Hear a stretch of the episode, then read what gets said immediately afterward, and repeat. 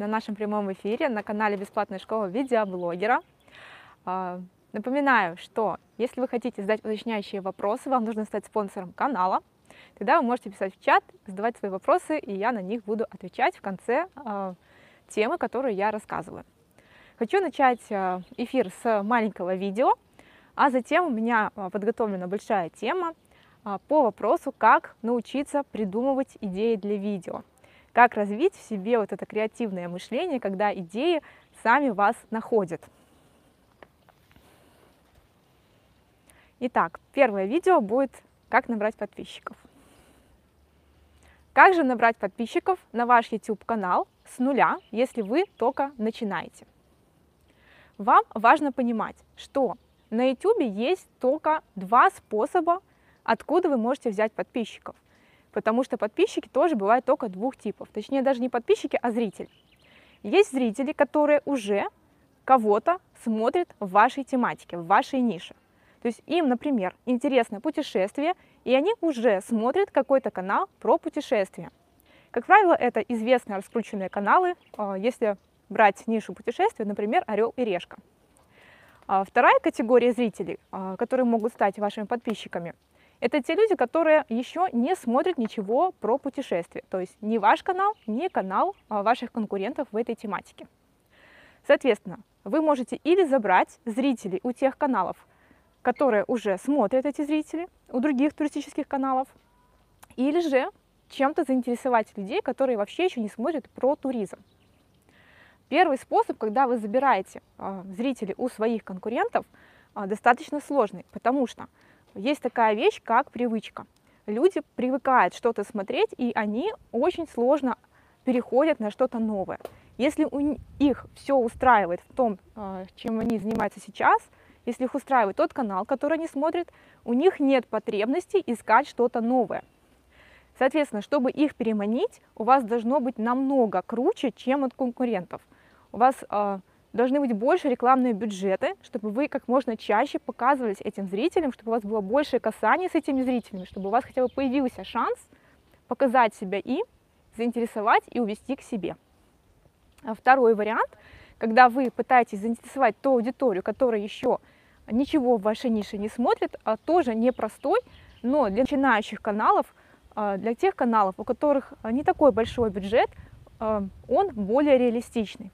Потому что сейчас на самом деле уже многие ниши в YouTube заняты такими мастодонтами, очень крупными каналами, у которых такие бюджеты, что обычный человек, если это не корпорация какая-то большая, не может просто их перебить по ряду причин. Потому что нет таких денег у обычных людей, которые есть у больших телевизионных компаний, которые приходят в YouTube и так далее. Как же можно переманить... Точнее, не переманить, а привлечь к себе аудиторию, которая пока не смотрит вашу тематику. В вашей тематике должна быть какая-то дополнительная тема, которая интересна людям. Чтобы вы поняли, о чем я говорю, я расскажу, опять же, на примере туристического канала. Например, вы поехали в интересный город, где есть необычные места. Например, какие-то необычные здания, необычная архитектура. И есть люди, которые интересуются архитектурой, которые ищут в YouTube ролики именно про необычные здания, про необычные отели. И если вы будете позиционировать свой туристический ролик именно с точки зрения необычной архитектуры, вы можете забрать себе тех зрителей, которые пока не смотрят канал про путешествия, но смотрят видео про необычную архитектуру. То же самое, например, если вы во время путешествия посещаете какие-то места, где есть уникальные блюда. Тогда вы можете привлечь тех людей, которые интересуются интересными рецептами, кухней какой-то страны, но пока не интересуются путешествиями. И вот так по крупицам, ища людей не в той нише, в которой у вас канал, вы можете набрать для себя стартовую аудиторию. Потому что пока у вас нету стартовой аудитории, то есть это такая аудитория, которая будет смотреть вас постоянно. То есть почему э, большие крупные каналы могут выпускать ролики на любые темы, даже э, отходить от темы своего канала? Потому что их смотрят по факту того, кто там автор. Вы неизвестный автор, и чтобы вас начали смотреть, вы должны сначала хоть чем-то зацепить этих людей. То есть, например, десять человек к вам пришли, потому что вы рассказывали про необычные здания в тех городах, которые вы посещали. Они посмотрели ваш ролик про необычные здания, и им понравился ваш стиль изложения. Они подписались и дальше по инерции смотрят теперь ваши другие ролики. Даже если в новых городах, куда вы поехали, уже нету этой необычной архитектуры. Они просто привыкли к вам как к спикеру и продолжают по инерции вас смотреть. Еще десять человек вы взяли таким же способом из кулинарных э, зрителей. И тогда, когда у вас потихонечку вот нарастет из разных ниш по десять, по пятнадцать, по двадцать человек, у вас будет, например, сто человек, которые смотрят вас, которые приходят на вас, которым интересен ваш стиль изложения. И тогда вы уже можете конкурировать с другими каналами, которые туристические. Тогда вы уже можете претендовать на то, чтобы подать в рекомендации к таким каналам, к таким роликам. А пытаться с нуля, когда у вас нет вот этой стабильной базы, которая смотрит вас просто потому, что это вы, пытаться вот таким нулевым стартом бороться с теми каналами, у которых миллионная аудитория, именно вот такая аудитория, которая смотрит автора ради автора, а не ради контента, это просто нереально. Итак, подведем итоги. Есть только два вида зрителей. Те зрители, которые уже что-то смотрят в вашей теме, и те зрители, которые в вашей теме пока ничего не смотрят. Привлекать вы можете и тех, и тех зрителей, но для старта, для молодого канала лучше привлекать ту аудиторию, которая пока не смотрит никого в вашей тематике. Для примера могу вам показать один крупный канал. Когда Дудь приходил на YouTube, тут уже было много больших каналов с интервью. И если бы он начал записывать в первыми роликами такие интервью, как он записывает сейчас, то есть с какими-то очень неизвестными коллективами, более социальные ролики, то вряд ли бы он набрал большую аудиторию на старте. Но он пришел и начал снимать ролики с теми личностями, которые были на слуху, которые уже были интересны людям. То есть он не пытался продвинуть себя как бренд, он брал бренд, который уже смотрит, и предлагал людям интервью с этими людьми. То есть на его ролик приходили люди, которым интересен не Дудь, а тот человек, у которого он берет интервью. Но части из этих людей понравилось, как он берет интервью, и она продолжила смотреть его интервью и с другими людьми. Таким образом, он собрал свою базовую аудиторию, которая смотрит его, а не тех людей, у кого он берет интервью. И теперь он может позволить себе сам выбирать, у кого брать интервью, то есть с кем ему интересно брать интервью. А начинал он, беря тех людей, которые интересны аудитории. Надеюсь, этот совет поможет вам более трезво взглянуть на то, как вы сейчас собираете свою аудиторию с нуля. И не пытаться попасть в рекомендованные каналом миллионникам, если у вас пока меньше тысячи подписчиков, меньше десяти тысяч подписчиков, то есть когда у вас вообще еще нулевой канал по сравнению с теми каналами, с которыми вы пытаетесь бороться. Пора барабан.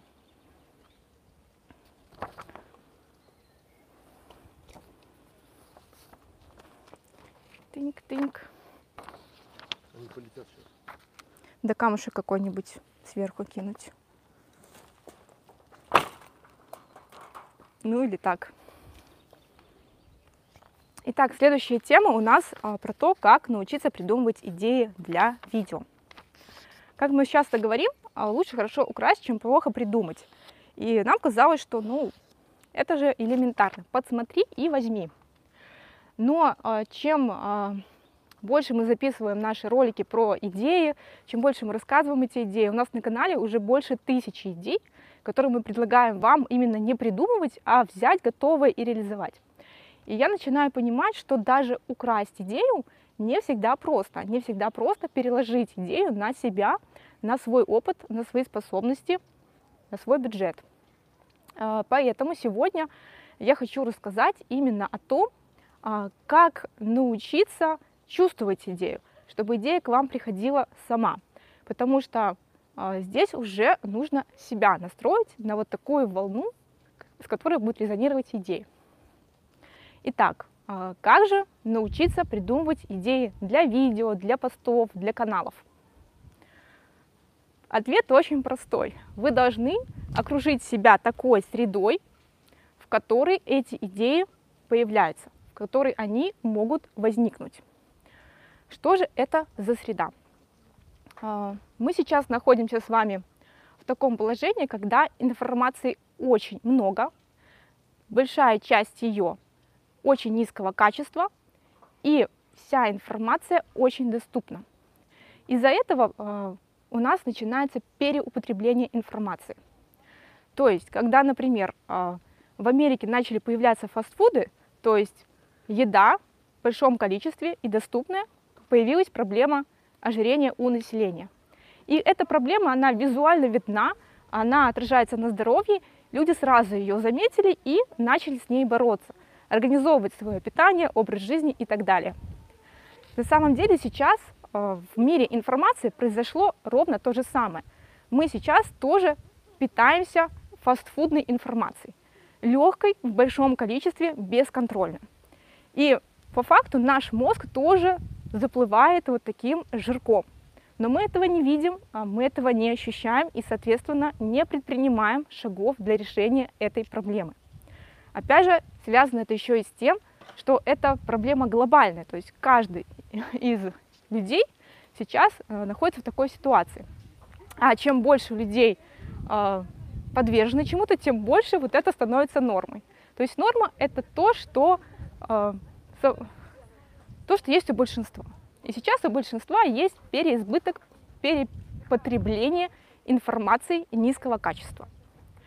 И если вы постоянно потребляете информацию, то есть ваш мозг всегда работает на то, чтобы потреблять, у него просто нет возможности генерить самому что-то. Он всегда в процессе переваривания. Он не может сам что-то создавать. То есть пока вы э, являетесь потребителем информации, вы не можете стать производителем этой информации. Поэтому что же делать?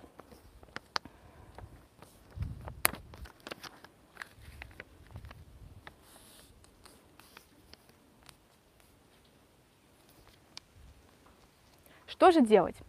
Первое – это ограничить количество источников информации, из которых вы ее потребляете. Как это сделать? Отдельное видео можете посмотреть а, ниже по ссылке. Второй способ, точнее даже второй шаг, лучше эти способы совмещать, использовать все вместе. Второй шаг – это ограничить время, которое вы тратите на потребление информации. Опять же, как сократить время потребления информации, отдельное видео, смотрите его ниже по ссылке. Третий совет – это выходите за рамки привычного. В чем заключается этот совет? Сейчас так настроены поисковые системы, что они показывают вам ту информацию, которую вы искали раньше. То есть, если вы постоянно смотрите ролики, где авторы, например, пропагандируют идею здорового питания, то все остальные ваши поисковые запросы тоже будут про здоровое питание, про здоровую еду. Вам будут подбрасываться сообщества, каналы, где тоже такая точка зрения. То есть вам вряд ли в поиске будут показываться каналы, где нужно приготовить какой-то жирный бургер, очень вредный, там, с кучей бекона. Вам скорее будут показываться вегетарианские салаты. То есть мы загнаны в рамки поисковых алгоритмов.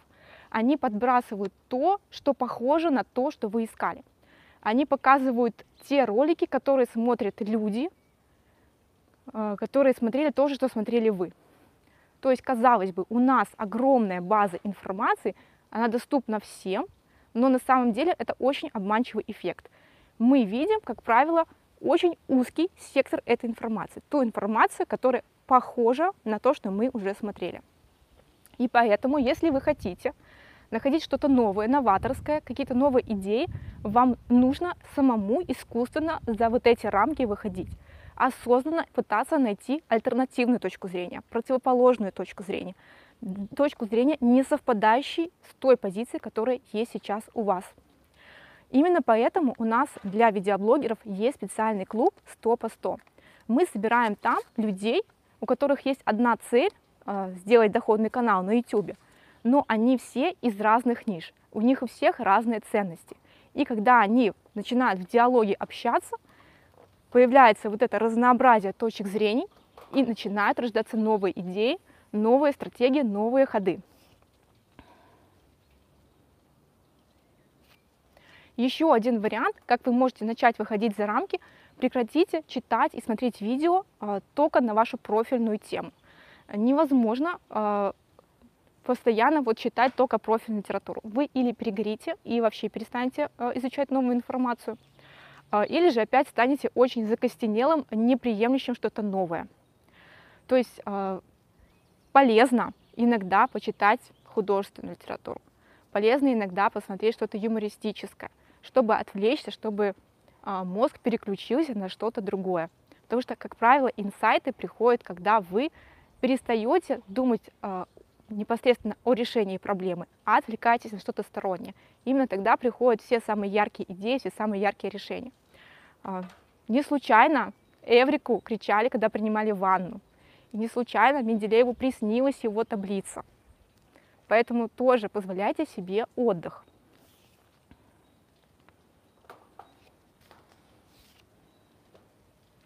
Еще один способ выходить за рамки, он очень важный, и сейчас многие люди этого не делают, это общение непосредственно с другими людьми на ту тему, которую вы сейчас изучаете.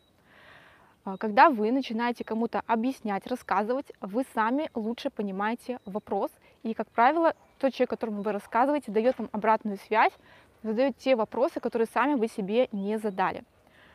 Поэтому старайтесь рассказывать о тех вопросах, которые вам интересны, как, больше, как можно больше количеству людей. Например, наши прямые эфиры тоже служат той задачей, чтобы мы еще раз проговорили, нашли слабые места в тех знаниях, в той информации, которую мы рассказываем. Чтобы вы написали нам в комментариях, что непонятно, с чем вы не согласны, какую альтернативную точку зрения вы где-то читали или видели. Мы всегда это приветствуем. Когда нас дополняют, уточняют, мы готовы услышать вас, готовы изменить свою точку зрения, если для этого будут на самом деле аргументы. Поэтому не стесняйтесь спорить с нами в комментариях. Комментарии доступны всем. Чат стрима доступен только для спонсоров, но в чате тоже можно уточнять, дополнять и высказываться.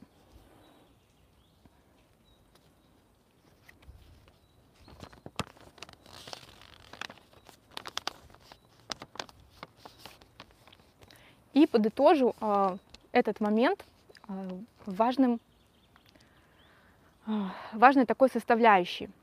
Э, сейчас я проговорила все моменты, которые касаются именно все-таки потребления информации, да, то есть как правильно э, находить информацию, делиться информацией. Но надо не забывать, что мы живые э, существа, у нас есть физиология. И э, мозгу нужно в том числе давать именно физиологический отдых. То есть он обрабатывает информацию нон-стоп. То есть даже когда вы не читаете, а просто бодрствуете, он все равно видит окружающий мир, он слышит звуки окружающие. Когда вы слушаете музыку, вам кажется, что вы отдыхаете, расслабляетесь. Но на самом деле, чтобы осмыслить музыку, чтобы понимать эту музыку, ваш мозг делает просто очень много шагов для этого. Просто это происходит неосознанно, и поэтому нам кажется, что ничего мы особого не делаем. Поэтому очень важно спать. Спите как минимум восемь часов в сутки. Во время сна ваш мозг обновляется. А еще один важный момент, что когда мы спим, информация из одних разделов мозга переносится в другие. Почему мы часто что-то не можем вспомнить, но когда мы, например, легли поспали, информация сама всплыла в мозгу. Просто она лежала, как, знаете, в буфере памяти, в той ячейке, куда вы ее загрузили. А вам нужно ее как бы контрол-C, контрол-V вставить, чтобы вы ее видели. То есть информация есть внутри вашей головы, но ваше сознание не может ее увидеть. И чтобы оно ее увидело, нужно именно поспать. Вы наверняка знаете такой совет, что студенту перед экзаменом обязательно нужно положить конспект под подушку. И э, раньше я думала, что это совет такой, знаете, суеверный, что ну, как это, через подушку знания в мозг войдут, что ли. Но на самом деле, э, мне кажется, мы не очень правильно понимали этот совет. Совет этот заключается в том, что важно в ночь перед экзаменом не зубрить конспект, а поспать. То есть не смотрите свой конспект перед экзаменом, а положите его под подушку и спите.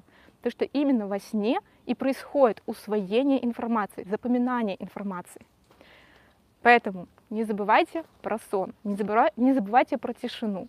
Ходите на природу, ходите на прогулки, не затыкая уши наушниками, а просто слушая звуки природы, слушая естественную тишину. И тогда у вас сами собой будут появляться новые интересные мысли, новые интересные идеи, новые инсайты. Пара-барабам.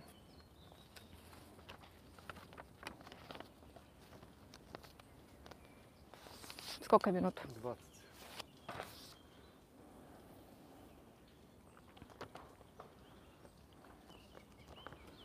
Буду подсматривать следующий вопрос.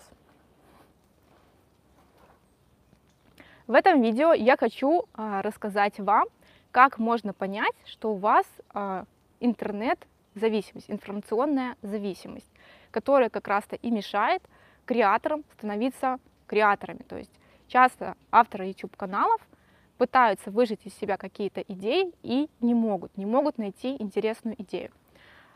На самом деле причина в том, что вы не можете э, дать своему мозгу возможность что-то скреативить, потому что постоянно потребляете информацию сами. То есть вы постоянно в телефоне или постоянно смотрите телевизор, или постоянно залипаете в социальные сети. Так вот, э, если вы думаете, что информацион, информационная зависимость не про вас, сейчас я расскажу десять пунктов, э, такой чек-лист, по которому вы можете себя проверить, И, или убедиться, что на самом деле эта проблема вас не коснулась, или же все-таки задуматься о том, что да, действительно, это на меня похоже и нужно что-то делать. А что делать, я рассказываю в отдельных роликах, ссылка на них будет в описании ниже. Итак, первый момент. Многие не понимают, что информационная интернет-зависимость может быть разной. То есть это не обязательно зависимость от социальных сетей. Это может быть зависимость от онлайн-казино, или от игр, или от э, листания ленты в Инстаграме, или же от того, что вы постоянно смотрите сериал за сериалом, не можете прерваться на одной серии и смотрите сериал до конца. Или еще один тоже интересный вид э, такой зависимости – это онлайн-шоппинг. То есть вы заходите на интернет-магазин и даже ничего не покупая, просто смотрите раздел за разделом, переходите на новый товар, сравниваете, читаете отзывы и не замечаете, как проходит несколько часов. То есть подумайте, возможно, вы считали, что зависимость бывает только от социальных сетей и не понимали, что у вас просто зависимость информационная немножко в другой сфере. Второй признак, что у вас есть зависимость, это вы не успеваете делать домашние и рабочие дела. Вам перестало хватать часов в сутках на обычные дела, которые делаются по дому или на работе. Вы постоянно в режиме какого-то дедлайна. Если у вас это постоянно, то, скорее всего, это связано с тем, что большую часть дня своего продуктивного времени вы проводите именно за потреблением информации в социальных сетях, в YouTube, за играми или в интернет-магазинах. Третий признак, что стоит обратить на что-то внимание, это когда вы скрываете от друзей, знакомых, родных реальное время, которое вы проводите в сети. Как это может выражаться? Например, вас зовут куда-то пойти сходить, и вы вместо реальной причины, то что «извини, я хочу поиграть в игру», придумываете какую-то отговорку. То есть вы как-то подспудно понимаете, что эта причина не совсем адекватная, и поэтому скрываете ее и называете что-то другое. Или, например, вам родные уже неоднократно делали замечание, что ты очень много проводишь времени в интернете, и вы теперь стали скрывать, что вы в нем сидите. То есть вы находите время, когда никто не видит, где-то закрываетесь в комнате и продолжаете сидеть в телефоне. Или, например, даже уходите как бы на прогулку, но на прогулке вместо прогулки садитесь и опять залипаете в телефон. То есть если вы скрываете, что вы находитесь в сети, то, скорее всего, у вас уже есть зависимость.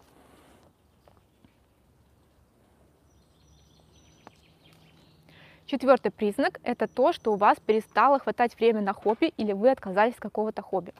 Например, раньше вы очень много читали книг, или вы рисовали, а, или даже просто ездили на велосипеде, ходили на прогулки. И сейчас вы, если проанализируете свою жизнь, поймете, что вы перестали это делать, потому что вроде как на это перестало хватать времени. Поэтому подумайте, от чего вы отказались в последнее время, и не связано ли это с тем, что это время вы теперь тратите на интернет.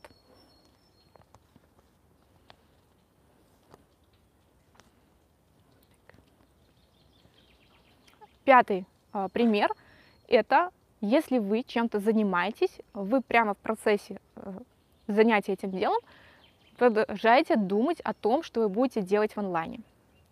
Например, вы сидите на работе, и вместо того, чтобы сосредоточиться на задаче, вы думаете, как бы скорее ее доделать, потому что вышла новая серия сериала, хочу поскорее пойти ее посмотреть. То есть если вы не можете перестать думать даже во время занятия другим делом о том, чтобы вернуться к просмотру, к игре, к проверить, сколько вам лайков поставили на фоточку в Инстаграме. Опять же, значит, вы уже зависимы и нужно что-то с этим делать.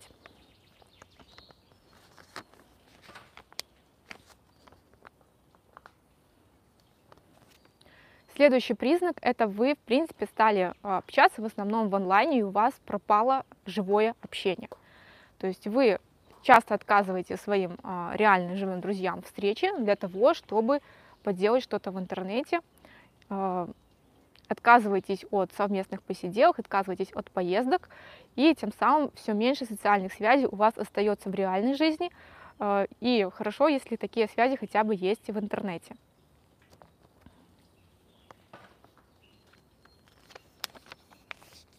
Еще один признак – это если вы проводите в интернете больше времени, чем планировали. Это очень легко выяснить, если вы просто хотя бы один день засеч... засекете то время, которое вы проводите онлайн. Как правило, каждый человек, который это делает, он испытывает настоящий шок, когда понимает, что он проводит в социальных сетях не тридцать минут в день, как ему казалось, а два часа, иногда и больше. А если посчитать, сколько времени уходит на просмотр видео в интернете или на просмотр сериала, то цифры могут доходить и даже до восьми, до десяти часов в день. Из-за этого часто это время берется от времени сна, то есть вы ложитесь на несколько часов позже, и когда вы встаете, вместо того, чтобы встать, начать э, делать какие-то дела, например, пойти там умыться, покушать, пойти на пробежку, на прогулку, вы это время после пробуждения тоже смотрите на проверку своих социальных сетей или на просмотр каких-то видео. И таким образом вам казалось, что вы тратите мало времени, но если вы посчитаете, вы поймете, что времени уходит просто огромное количество. Следующий признак – это если вы э, отказываетесь от социальных сетей, от видео, от сериала, вы начинаете чувствовать раздражение, злость. Или часто есть такой момент, что вы начинаете чувствовать стыд.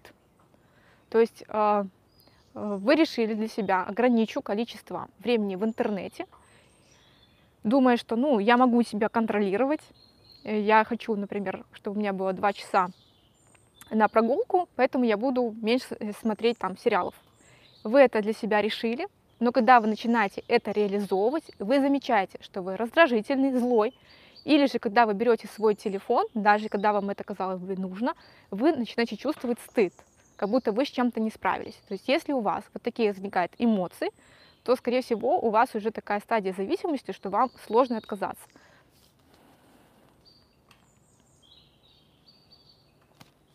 Ну и завершающий пункт – это если вы уже осознанно пытались отказаться от социальных сетей, от просмотра большого количества сериалов, и у вас не получилось. То есть если у вас не получилось, то значит дело запущено и нужно пробовать еще раз.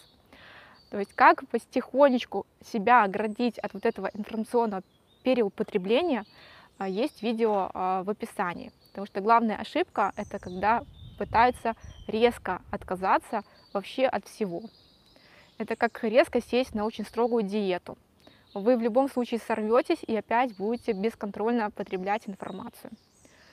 Поэтому проверьте себя по этому чек-листу. Если вы поняли, что у вас есть зависимость от потребления информации, от интернета, значит, вы один из нас, один из людей, которые живут сейчас в развитых странах, у которых есть доступ в интернет, потому что очень мало людей, у которых есть доступ к интернету, не становится зависимым от него. И ваша задача просто осознать для себя эту проблему, принять, что она у вас есть, и потом уже искать способы, как с ней справиться. Пора-барабам. Нормально? Да. Сколько минут? тридцать.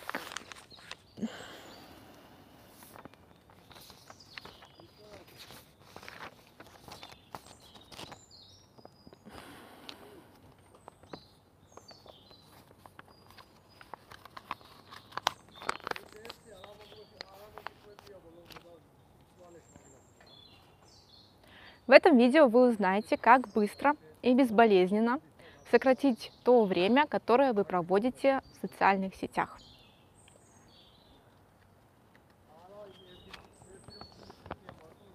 Первый совет – это удалите приложение социальных сетей с телефона. Начните хотя бы с одного какого-то приложения. Если для вас очень сложно прям удалить сразу все, если вы в социальных сетях общаетесь с большим количеством людей, если для вас это мессенджер, а не только лента новостей, то начните по одному удалять. И мой вам совет – это заходите лучше в социальные сети с компьютера. То есть включить компьютер, сесть за компьютер – это требует больше усилий, нужно больше преодолеть лени, чем просто взять в руки телефон. Если вы будете заходить в социальные сети только с компьютера, вы заметите, что стали реже туда заходить. Актуально это и для тех, кто работает в социальных сетях. Намного комфортнее работать за компьютером. Поэтому не нужно себя самообманывать и говорить, что я не удаляю с телефона социальные сети, потому что это моя работа.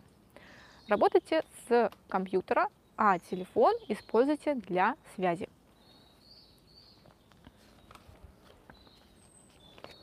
Второй совет – это отпишитесь от тех людей и групп, которые вы давно уже не читаете.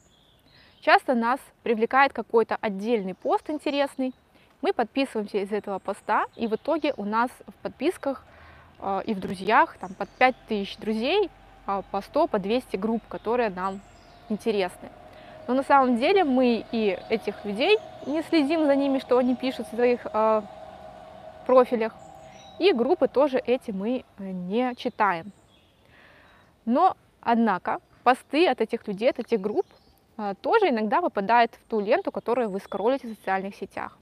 И, соответственно, там половина постов, которые вам не интересны, вы их просто прокручиваете, но на это опять уходит время, и эта лента становится просто бесконечной. Поэтому начните потихонечку чистить свои подписки от тех людей и сообществ, на которые вы подписались, но уже давно не следите.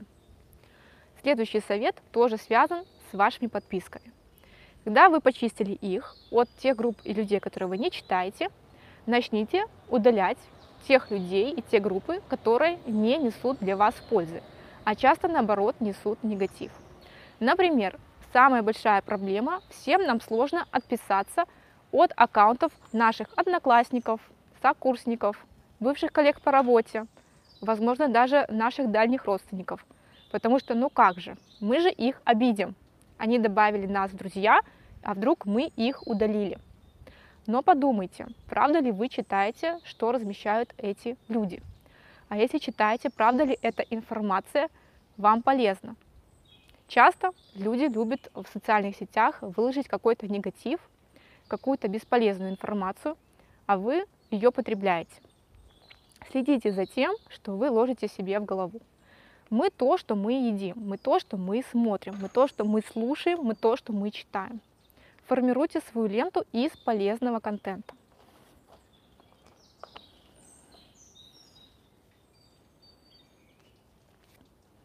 Следующий совет – это выберите для общения с друзьями, коллегами, с родственниками какой-то один мессенджер.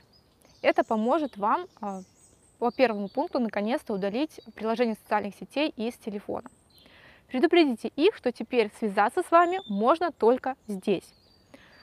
Потому что сейчас, я знаю, это распространенная такая отговорка, что я не могу удалить это, потому что мне там пишет тот-то, тот-то, а это не могу, потому что пишет тот-то, тот-то. Просто предупредите людей, что я здесь буду недоступен, если хочешь со мной пообщаться, пожалуйста, пиши мне сюда. Еще круче, если вы организуете, чтобы вам писали на почту. Потому что почту мы проверяем все-таки реже, чем социальные сети. И когда люди пишут письмо, они пишут вам а, более емко, более важную информацию. То есть по мелочи вам уже письмо писать не будут. Особенно я рекомендую это сделать а, для общения с клиентами. Потому что часто клиенты могут писать ночью, а почту вы можете проверять в удобное для вас время, никакие уведомления вас не будут беспокоить. Следующий совет касается электронной почты. У многих время на электронную почту уходит столько же, сколько и на социальные сети. Просто потому, что почта у них замусорена различными письмами от различных рассылок. Потому что, когда мы хотим получить что-то бесплатное, например, какой-то бесплатный чек-лист, бесплатный курс, бесплатный вебинар, бесплатный марафон, мы заполняем форму, куда вводим свою электронную почту. И в итоге на нашу электронную почту приходят рекламные брошюры, посты от вот всех вот этих, казалось бы, бесплатных марафонов, курсов, постов и так далее. И чтобы отписаться, вам нужно именно вручную зайти и отписаться от этого.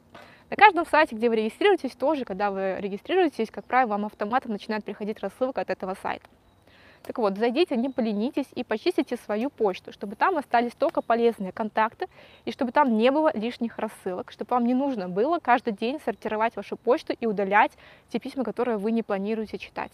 Пускай эти письма вообще не приходят, зачем вы делаете эту рутинную работу каждый раз. Один раз отпишитесь от ненужного и получайте только правильные, хорошие письма.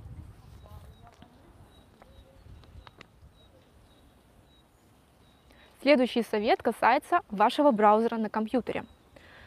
Есть в браузерах интересные закладки или те ярлычки, которые вы ставите в панель закладок. То есть те сайты, те ресурсы, на которые вы можете перейти быстро по одному клику. И мой совет именно почистите их, удалите оттуда все лишнее. Часто мы в закладке сохраняем тоже статьи, которые нас заинтересовали, и мы думаем, я потом когда-нибудь ее почитаю. И, как правило, мы ее не читаем, информация в этой статье становится уже не актуальной, но она висит вот там у вас в браузере. И когда в какой-то момент вы что-то пытаетесь найти, вы видите этот длиннющий список того, что вас заинтересовало, в этом списке вы не можете найти то, что ищете в данный момент, но вас опять цепляет какой-то заголовок, вы опять открываете эту статью, опять в нее затягиваетесь и опять погружаетесь в изучение тех материалов, которые один раз вы уже смотрели, сохранили, забыли, они снова вас заинтересовали, и вы по второму кругу их пережевываете, пережевываете, и результата никакого нет. Поэтому почистите закладки в своем браузере. И один маленький лайфхак от меня, я его сама использую, это спрячьте вот эти закладочки, которые относятся к социальным сетям, куда-нибудь подальше, чтобы вы их не видели, чтобы они не были вот сразу видны, а чтобы их открыть, нужно было нажать «Еще», и там уже где-то в списке есть вот эти социальные сети. Потому что если они у вас перед глазами, вы будете автоматически тянуться, нажать, открыть, проверить, не написал ли кто-то. Если вы не будете видеть значочки, вы с меньшей вероятностью будете на них постоянно переходить. Совет актуален для тех, кто работает с социальными сетями. Потому что я, например, работаю с социальными сетями, работаю в том числе, например, в Телеграме. Там у нас происходит общение с клиентами, но также в Телеграме у меня есть и личные контакты. И если общение с клиентами у меня есть определенное время, друзья могут написать в любое время. И чтобы во время рабочего процесса именно не отвлекаться на личные переписки, я нашла для себя такое решение, как спрятать значок Телеграма куда-нибудь подальше, с глаз долой. Поэтому тоже можете попробовать таким образом ограничить количество ваших заходов в социальные сети. И еще один совет, завершающий. Это почистите избранное в Инстаграме. Я в избранное ничего не сохраняю, но я знаю, что для многих это актуально. То есть то же самое, как мы сохраняем в браузере в закладочке, можно сохранять и в Инстаграме. И у многих там в избранном тоже кладезь ненужная информация, неактуальная, среди которой уже невозможно найти то, что на самом деле нужно.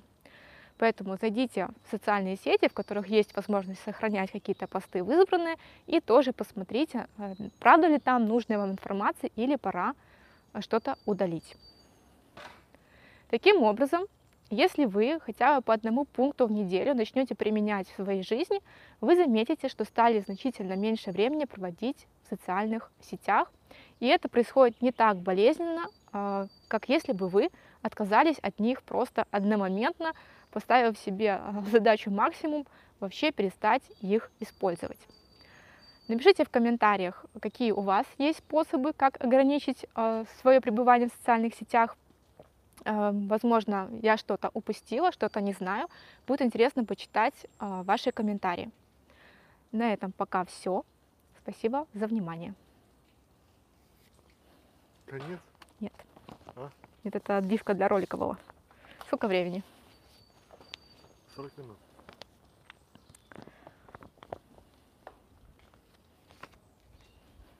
В этом видео вы узнаете, как устроить для себя информационный детокс, то есть как научиться проводить меньше времени в сети, в интернете, за гаджетами, за телефоном, за компьютером. Будет несколько советов, которые вы можете потихоньку внедрять в свою жизнь, чтобы она стала ярче, интереснее, чтобы вы наполнились энергией, чтобы к вам чаще приходили интересные идеи для ваших видео, для ваших постов.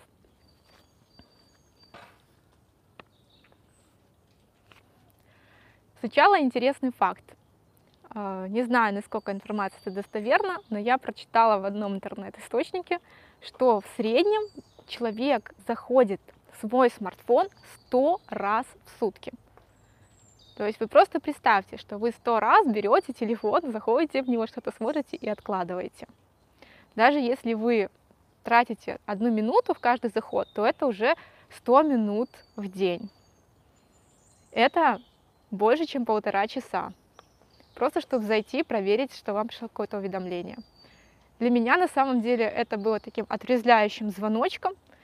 Я теперь, например, стараюсь телефон не брать с собой на прогулки, не ложить рядом с собой, когда я работаю, чтобы именно ограничить количество вот этих касаний, чтобы оно стало не сто, но хотя бы тридцать, что ли. И сейчас я расскажу, какие еще можно сделать шаги для того, чтобы очистить свое информационное пространство от э, лишней информации.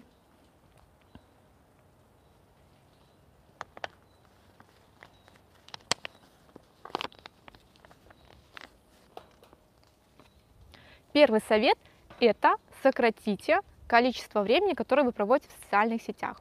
Как это сделать, я отдельно рассказала в ролике, там есть семь советов, которые вы потихонечку внедряя, можете как раз-то выполнить этот пункт. Второй совет – это постарайтесь как можно меньше пользоваться смартфоном. Как я уже сказала, положите его подальше, чтобы вы его просто не видели. Если вам нужно выйти в интернет, посмотреть какую-то информацию или по работе, лучше воспользуйтесь компьютером или ноутбуком. Чтобы включить компьютер или ноутбук, вы потратите больше времени, у вас будет меньше желания заходить в интернет по каждому незначительному поводу, если вам для этого нужно будет каждый раз включать компьютер. Потому что главная проблема смартфона, почему мы так часто к нему прикасаемся, это то, что это очень легко. Руку протяни, кнопочку нажал, все, ты уже в нем. С компьютером, с ноутбуком несколько больше нужно совершить действий, соответственно, мы стараемся много действий не совершать, так, так уж мы устроены. Существа ленивые, мозг не хочет много действий делать.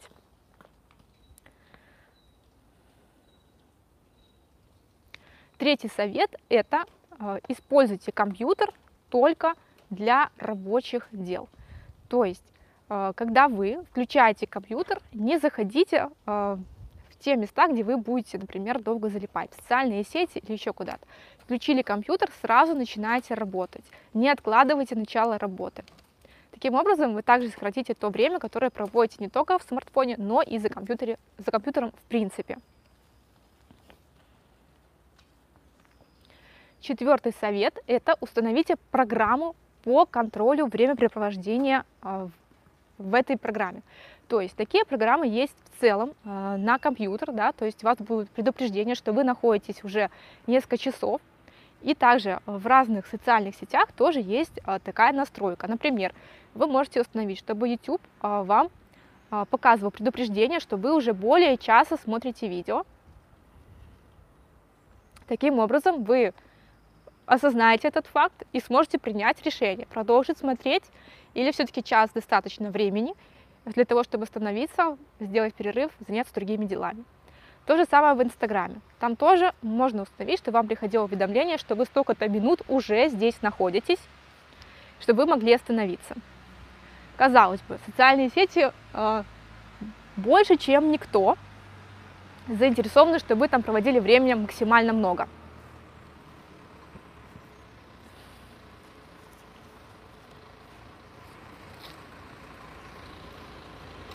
Подождем, пока проедет.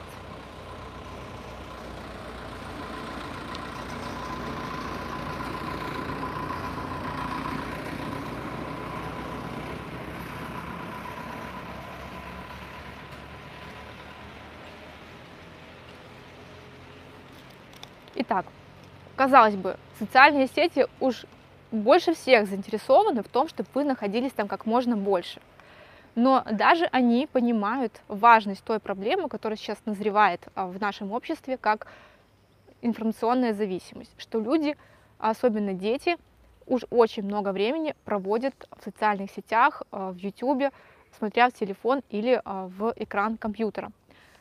Поэтому они сделали вот такой предупреждающий механизм внутри своих программ, как бы поставили плюсик себе в карму, что мы сделали все возможное, чтобы вас предупредить.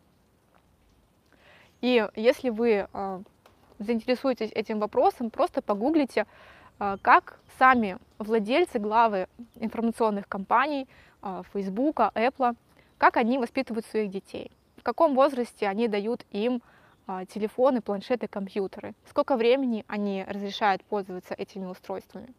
И, возможно, это заставит вас задуматься и сделать какие-то выводы для себя.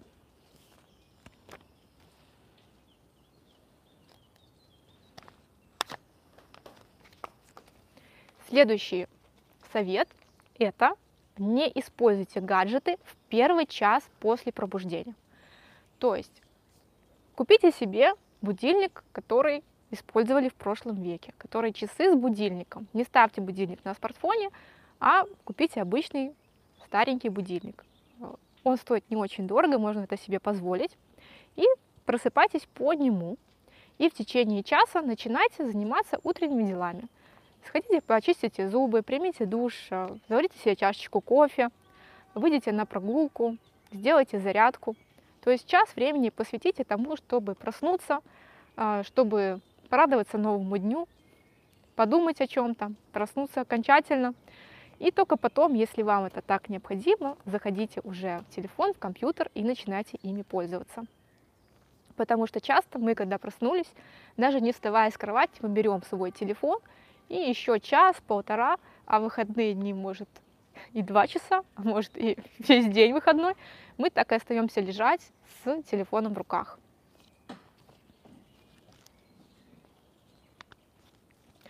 Следующий совет – это не пользуйтесь своим смартфоном за обедом. То есть, когда вы кушаете, не нужно смотреть видео в YouTube, не нужно ставить новую серию своего сериала, и даже книжку не нужно читать через свой смартфон или включать аудиокнигу. Просто насладитесь вкусным обедом. Еще лучше, если вы обедаете, например, с семьей или с друзьями. Лучше пообщайтесь с живыми людьми, а не залипайте в телефонах. Потому что часто сейчас можно наблюдать ситуацию в кафе, в ресторанах, когда э, сидит компания или, что еще хуже, сидит молодая пара, и каждый из них в своем телефоне. То есть для чего вы тогда вышли в ресторан, если вы находитесь не в нем, не друг с другом, а в своих социальных сетях?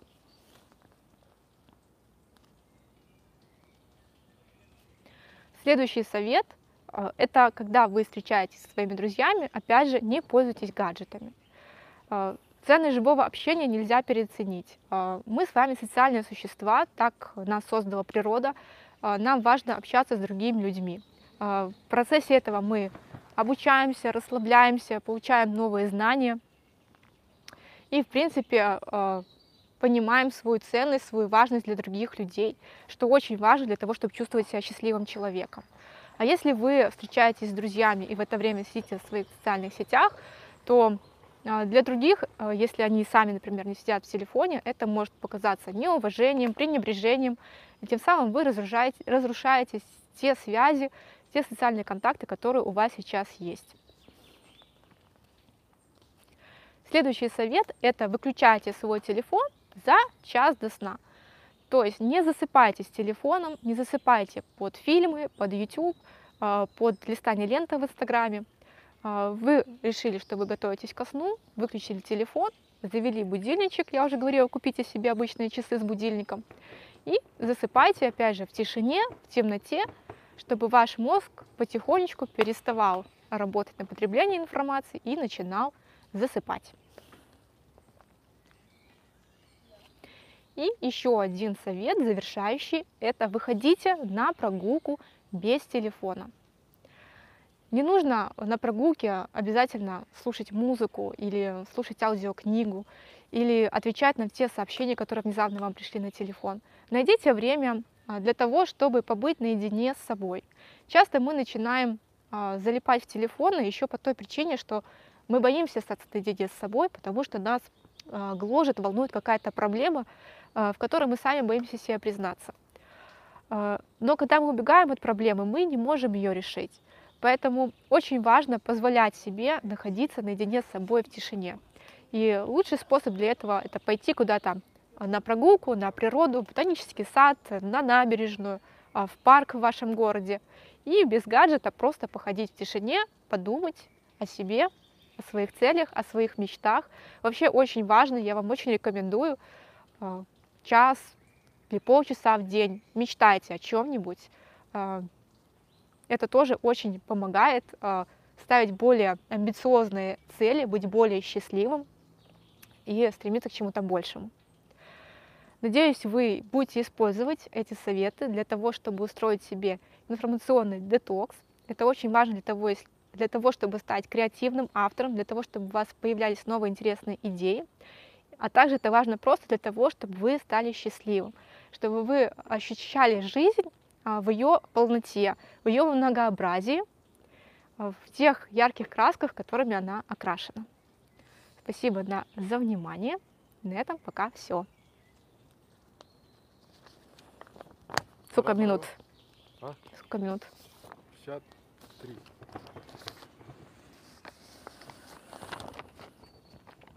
Последний пункт в сегодняшнем эфире называется «Как выбрать эксперта? Чек-лист». В этом видео я расскажу вам, как же ограничить количество тех групп людей, на которые вы подписаны. Как же среди того многообразия, которое вас заинтересовало, на кого вы подписались, все-таки выбрать для себя белый список, э, список тех людей, которые на самом деле дают полезную, актуальную, экспертную информацию, и отписаться от огромнейшего количества всевозможных инфо-цыган и просто тех людей, которые хайпуют на какой-то популярной теме, на самом деле не давая вам никакой пользы.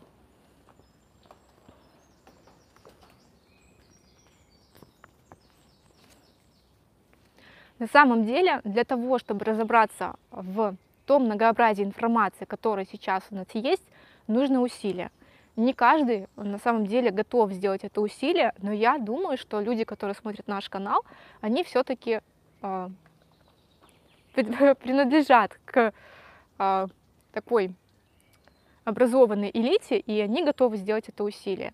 И вообще я считаю, что сейчас задача учителей э, в школе, в университете, и задача в том числе нашей школы видеоблогера помочь э, научиться понимать, какая информация качественная, а какая некачественная. Подсказать те источники, в которых можно брать информацию, а какие источники лучше обходить стороной. Еще один важный момент касаемо информации, почему важно для себя фильтровать ее, это то, что информация, она не бывает нейтральной, она всегда как-то эмоционально окрашена. И огромное количество информации, к сожалению, окрашено в негативные тона, в негативные эмоции. И вы, когда такую негативную информацию смотрите, вы вместе с информацией впитываете в себя этот негатив, вы становитесь раздражительным, злым, печальным, думаете, что ничего в жизни хорошего не ждет и так далее. Почему информация вот она такая в основном негативная? Все очень просто. Мы очень хорошо реагируем на опасность. То есть один из наших базовых инстинктов – это инстинкт безопасности. То есть все, что нам угрожает, сразу привлекает наше внимание. И поэтому информационные ресурсы этим очень хорошо пользуются. Есть даже такая поговорка «хорошая новость новостью не является». То есть новость – это обязательно что-то плохое, какой-то кричащий заголовок, который точно зацепит ваше внимание. Поэтому, если вы это знаете, вы можете с этим бороться, можете для себя начать фильтровать. То есть если вас стараются в заголовке напугать, сказать, например, YouTube блокируют в России, подумайте, какую цель преследует автор этого заголовка. Скорее всего, его цель именно привлечь ваше внимание. Внутри ролика может быть уже совсем другое. Он просто работает на ваших базовых инстинктах.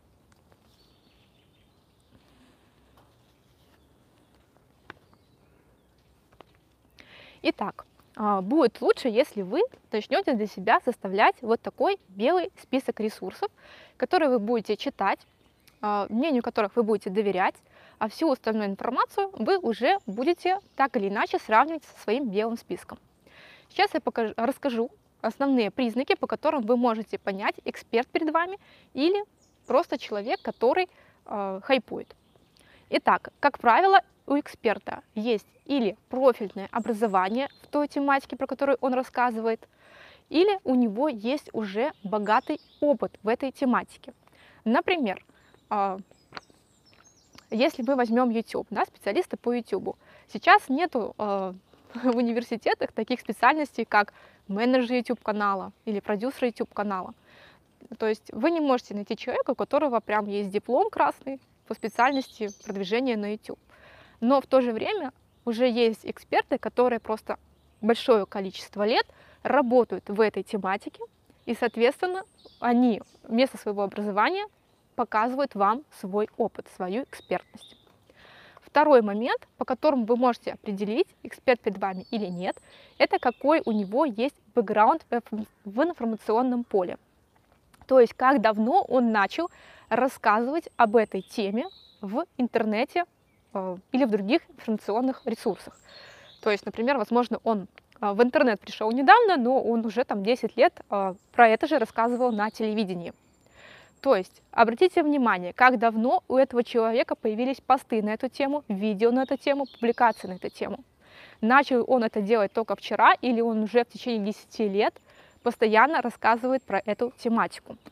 Очень хорошо это можно проследить на теме инвестиций.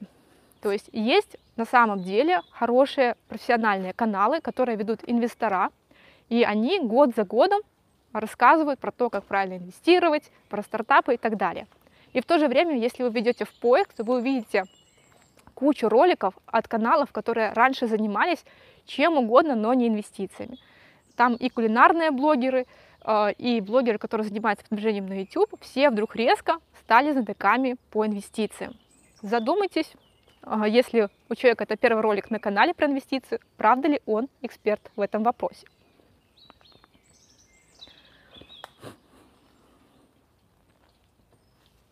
Еще один признак – это попытайтесь найти отзывы, опять же, про этого человека. Если их нету, то тоже это небольшой звоночек о том, чтобы задуматься, почему их нету. Еще, еще вы можете обратить внимание, как человек формулирует свою речь, то есть какие слова он в ней использует и вообще какие он делает выводы, когда что-то вам объясняет. Настоящие эксперты редко говорят что-то категоричное, то есть они не делают э, точных выводов, потому что чаще всего эксперт видит ситуацию с очень многих сторон, и он понимает, что малейшее изменение в чем-то полностью изменит э, итоговый результат, и мы не можем предвидеть, какое изменение произойдет. Поэтому, как правило, эксперт не делает точных прогнозов, а говорит как приблизительно будут развиваться события, и проговаривать, что я считаю, что, скорее всего, это останется неизменным, а вот здесь могут произойти вот такие и такие изменения.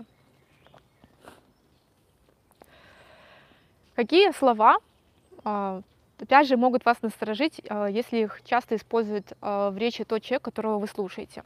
Это такие слова, как... Сейчас прочитаю, чтобы не забыть ничего.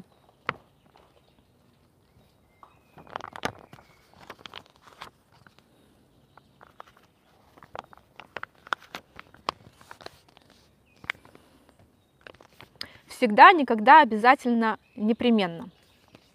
То есть такие очень категоричные слова. Это слова, которые говорят о том, что человек очень стереотипно мыслит.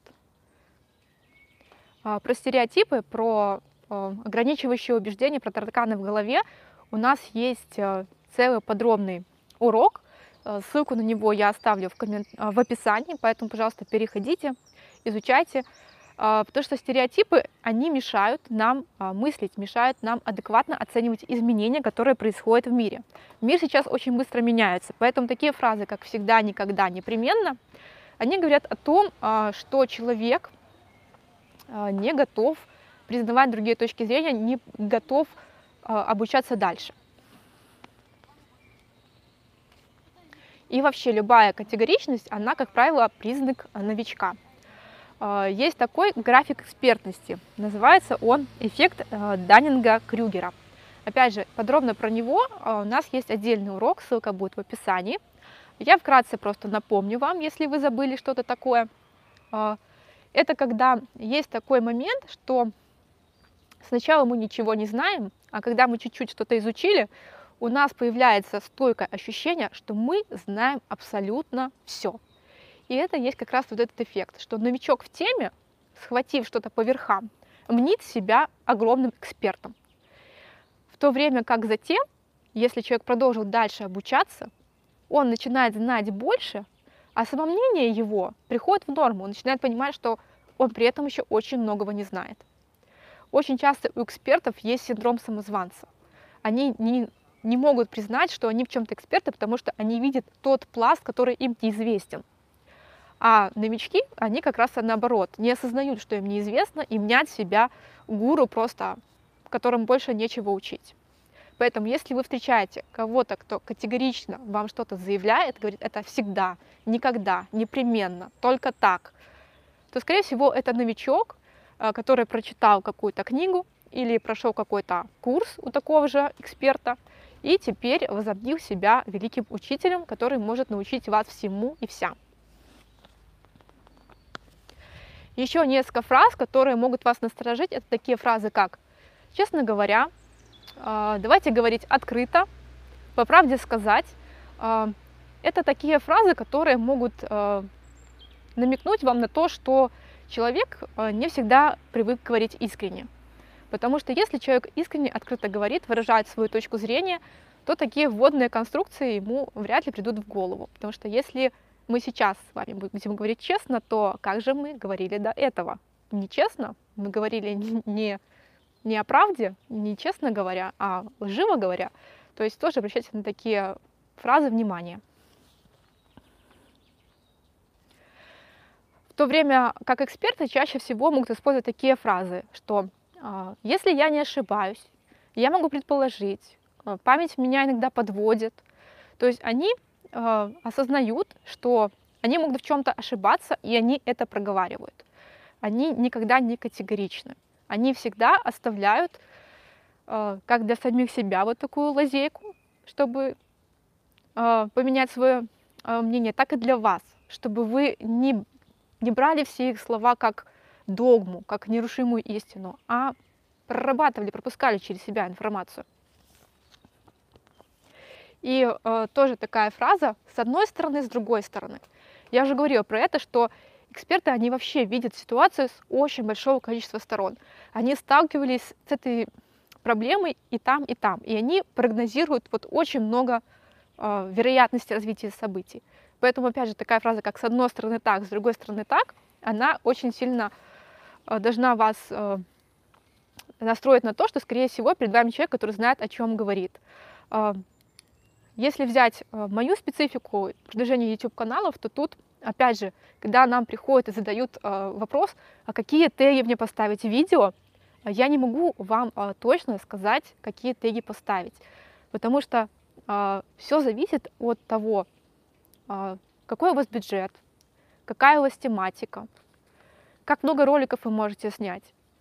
То есть, когда у вас большой рекламный бюджет, да, с одной стороны, если у вас большой рекламный бюджет, вам лучше продвигаться по высокочастотным ключевым словам.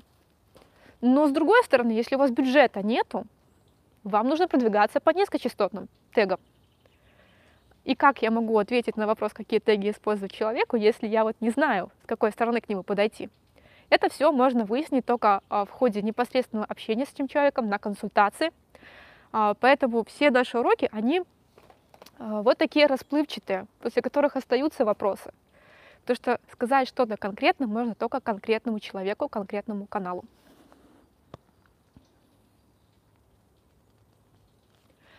И завершающий совет. Это дайте себе время на принятие решений. Устраивайте себе информационный детокс. Как это делать? Есть отдельный урок, он есть ниже по ссылке в описании, посмотрите. И э, дайте себе подумать и принять решение. Э, эта информация вам подходит, этот человек вам подходит, э, это предложение вам подходит. Потому что вот есть такой прием у мошенников, у недобросовестных э, продавцов, когда они искусственно заставляют вас быстрее принять решение. Возможно, вы видели, что на сайтах с курсами всегда стоит, стоит такой счетчик, что скидка в тридцать процентов перестанет действовать через одну минуту тридцать секунд. И идет отсчет этих секунд. То есть вас искусственно заставляют принять решение в течение двух минут. И это неправильно. Вы должны принимать осознанное решение, для этого нужно время. Если вы видите, что вас пытаются заставить принять решение прямо сейчас, необдуманно, скорее всего, человек, который вас хочет заставить это сделать, не хочет, чтобы вы заметили что-то не то в его предложении. Всегда берите время на размышление, чтобы посмотреть с разных сторон на это предложение.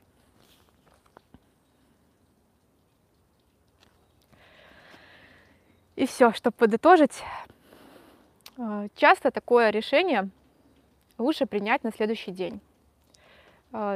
Еще в сказках есть такое классное выражение: утро вечера мудренее. Ляжь поспи, а утром мы вопрос решим. Почему это так? Дело в том, что во время сна происходит очень много важных процессов. Информация из одних разделов мозга переносится в другие. Наш мозг, в принципе, очищается, освобождается от ненужной информации и с новыми силами может придумывать новые решения. Поэтому не забывайте, если вы хотите принимать верные решения, придумывать интересные идеи, важно уделять время на качественный здоровый сон. На этом у меня сегодня все. Всем спасибо за внимание. Всем пока!